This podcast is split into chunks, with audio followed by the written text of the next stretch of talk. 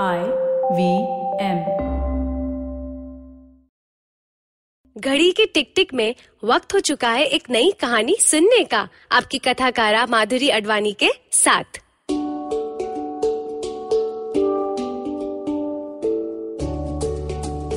हर कोई सपने देखता है। इसी सपने से आशा बंदी रहती है कि कल अलग सवेरा होगा।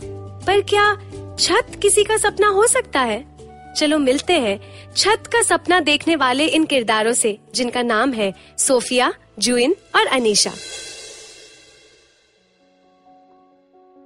सोफिया ने स्कूल देखा था। स्कूल में किताबों द्वारा होते चमत्कार को भी देखा था। वो किताबें उसे ऐसी जगहों पर ले जाती, जिसके सपने वो अक्सर देखा करती थी। बड़े बड़े पहाड़ों के बीच घूमते जंगली जानवर, जो उसे किताबों के फ़ोटो में काफ़ी रोमांचक और अपने से लगते थे। लंबे घने झाड़, हर तरह के फूल के बीच मंडराते भौरे, आसमान से जुड़ जाने वाली नदी और अपनी सून से बच्चे को प्यार करती हथनी।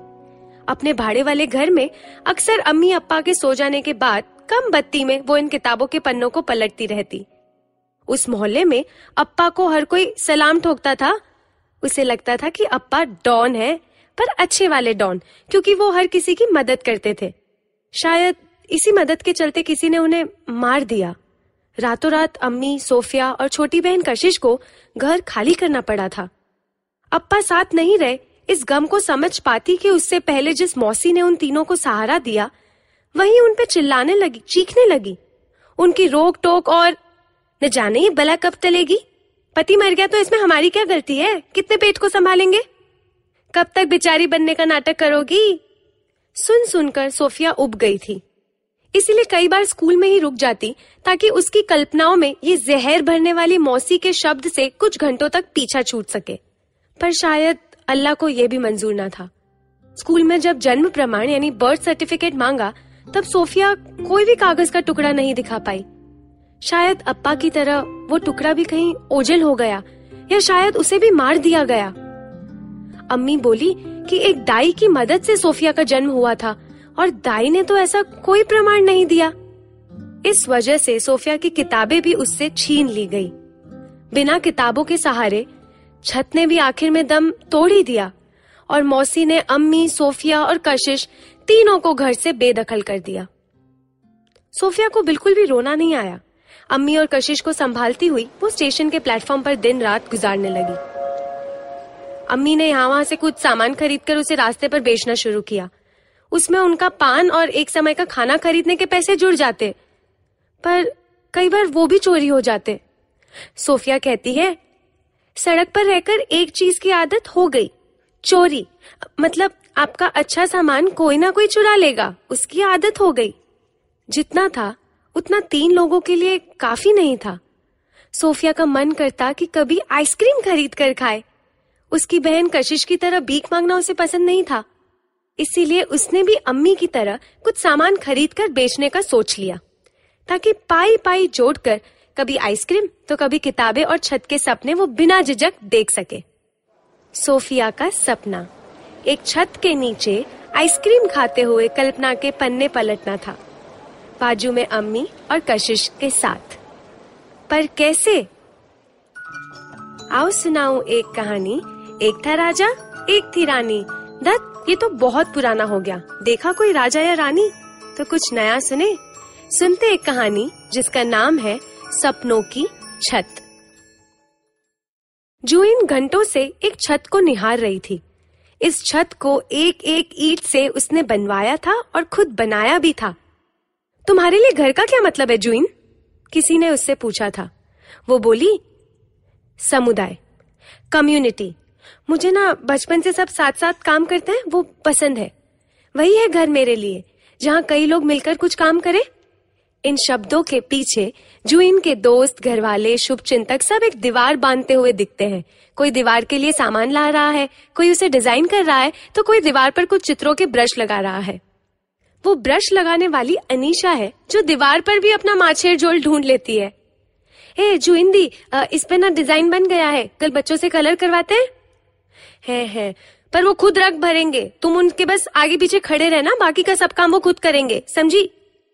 इन रंग बिरंगी दीवारों की रक्षा करती हुई छत को अभी भी जुइन एक तक नज़रों से देख रही थी।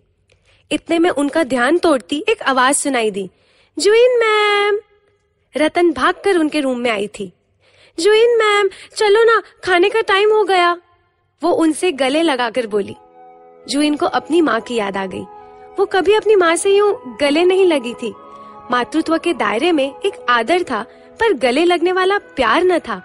अपनी खुद की बेटी से भी जुइन शायद ऐसे गले नहीं लगी थी, जैसे इस छत के नीचे 80 से 100 बच्चों के बीच रहते उसने सीख लिया था। कुछ बच्चों का घर गाँव में था, कुछ का कोई घर ही नहीं था। कुछ सड़कों पे रहते थे और अपने जान पहचान वालों से विदाई लेकर इस छत पर आए थे। कुछ प्रवासी मजदूर के बच्चे थे, सबकी छत काफ़ी अलग थी। पर जुइन की रंग बिरंगी सपनों वाली दीवार ने सबको एक छत दे दी थी। सभी का घर बन रहा था लसुंदरा का पाठशाला हॉस्टल। इस हॉस्टल में कईयों की अलग अलग खिड़की में से एक खिड़की अनिशा की थी, जिसमें पौधों की माला सजी थी। खिड़की से लगती दीवार पर उसके पेंट ब्रश थे और उससे लगते टेबल पे ड्राइंग्स कोलकाता से लाया कैलेंडर बच्चों द्वारा दी गई गिफ्ट्स हाथ से बनाए इयररिंग्स मेंढक आर्ट की डायरी जिसपे ओल्पोना बने थे रविंद्र संगीत की किताबें, बंगाली नवल कथा चुर्नी का पैचवर्क वाला स्कार्फ और एक कैनवस था। कभी वारली आर्ट से प्रेरित होती तो कभी मधुबनी से। उसके कैनवस की छत से उसकी अभिव्यक्ति की बारिश होती। रोमांटिक मिजाज वाली अनिशा का रोमांस घोड़े पे सवार हम सफ़र से निकलकर पाठशाला की दीवारें और छत पर बस गया था। आर्किटेक्चर की स्ट्रेट लाइन से उबकर उसने साहित्य का सहारा लिया था। वहीं जुइन से मुलाकात हुई और 25 वर्ष की अनिशा 50 वर्ष की जुइन के छत के काम में जुड़ गई। स्ट्रेट लाइंस को छोड़ उसने तिरछी उल्टी पुल्टी कलात्मक हर लाइन से रिश्ता जोड़ लिया था। इस हद तक कि उसके सपनों की छत का आकार माछेर जोल जैसा था, जिसमें छुपकर एक कोने में खो जाने का मन होता। पर जल्द वहाँ भी रतन की आवाज़ आ जाती। अनिशा दी, चलो, साथ में खाना खाते हैं। फिर तो मिलकर झोल की तैयारी शुरू हो जाती। कईयों की मेहनत द्वारा बनाया चटपटा मसालेदार कलकत्ता की गलियों की याद दिलाता, माँ की सादगी की झलक देता माछेर जोल माँ से फ़ोन पर यही तो बात करती थी अनीशा। हाँ हाँ हाँ आज क्या खाया? हाँ अच्छा आ, सब ठीक है हाँ हाँ। माँ के साथ वाली अभिव्यक्ति यही खाना था। और इस खाने में मिश्रण और स्वाद अब पाठशाला की छत में एक खजाना था। हे अनिशा खाना खा के अंदर आना आ, कुछ बात करनी है। जुइन ने अनिशा से कहा है है गोलू ये खत्म कर। अभी आती हूँ गोलू को खिलाकर। कागजों के बीच से सिर ऊपर करके जुइन ने अनिशा से कहा, किसी दानिश का कॉल आया था? बोल रहे हैं कि स्टेशन के प्लेटफॉर्म पर दो लड़कियाँ हैं, सोफिया और कशिश। किचन बेचती हैं?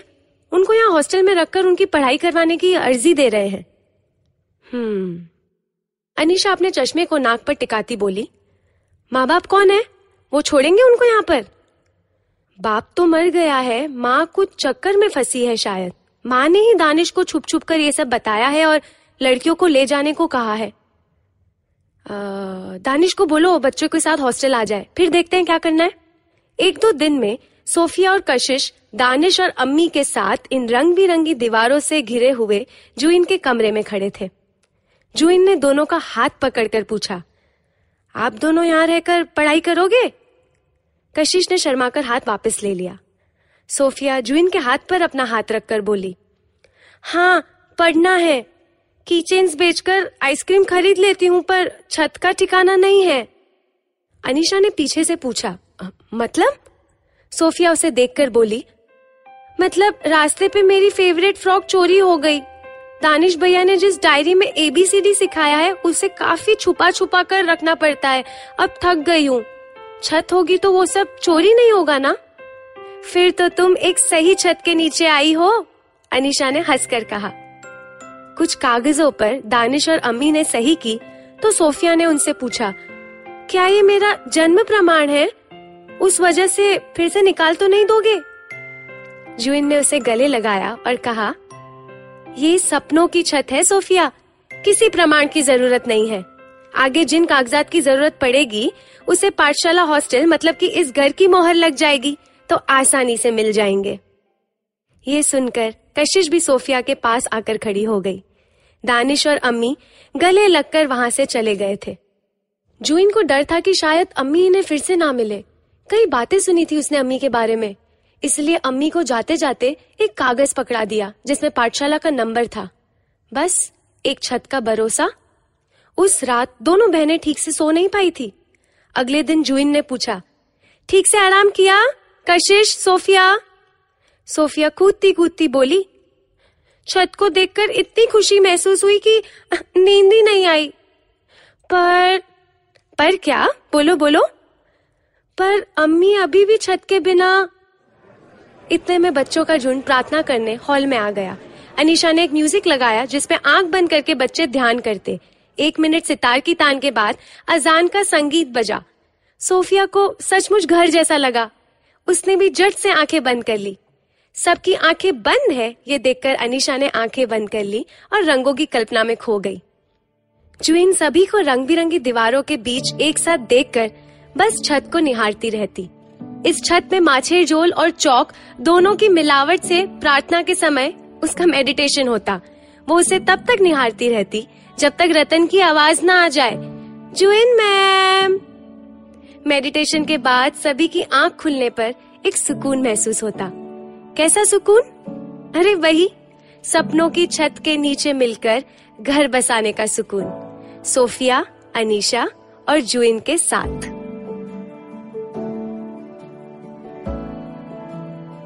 इस कहानी में आपने जिस पाठशाला के बारे में सुना, वो लसुंदरा में है। इसकी लिंक मैं डिस्क्रिप्शन में ऐड कर रही हूँ। आप चाहे तो उस लिंक पर जाके उनके बारे में थोड़ा और जान सकते हैं, उनके काम देख सकते हैं और किसी भी वे में if you want to reach out अब वो भी कर सकते हैं। एंड सबसे बड़ा और स्पेशल थैंक यू जुइन मैम और अनिशा को, जो मेरे काफ़ी क्लोज है। Thank you so much for sharing your stories with me ये कहानी आपके लिए। अगर आपको ये कहानी पसंद आई तो हर गुरुवार मुझसे मिलने ज़रूर आना। इसी टपरी पे, टपरी टेल सुनने। एक चाय की चुस्की के साथ। आप मेरी अन्य कहानियाँ भी सुन सकते हैं मेरे YouTube चैनल पर, जिसका नाम है माधुरी अडवाणी। मुझे Instagram पे भी फॉलो कर सकते हैं, जहाँ मैं अक्सर एक मिनट की कहानियाँ सुनाती हूँ। मेरा हैंडल है at the rate M A D underscore A D thirteen mad ad thirteen अगर आपको ये शो अच्छा लगा तो आई वी एम पॉडकास्ट के अन्य शो चेक करना ना भूलें। आई वी पॉडकास्ट ऐप पर या I V M podcast dot com हमें सोशल मीडिया पे भी आप फॉलो कर सकते हैं। हम हैं at the rate I V M podcast Facebook पे ट्विटर पे और इंस्टा पे। फिर मिलते हैं एक कप चाय की प्याली और एक कहानी विद माधुरी अडवाणी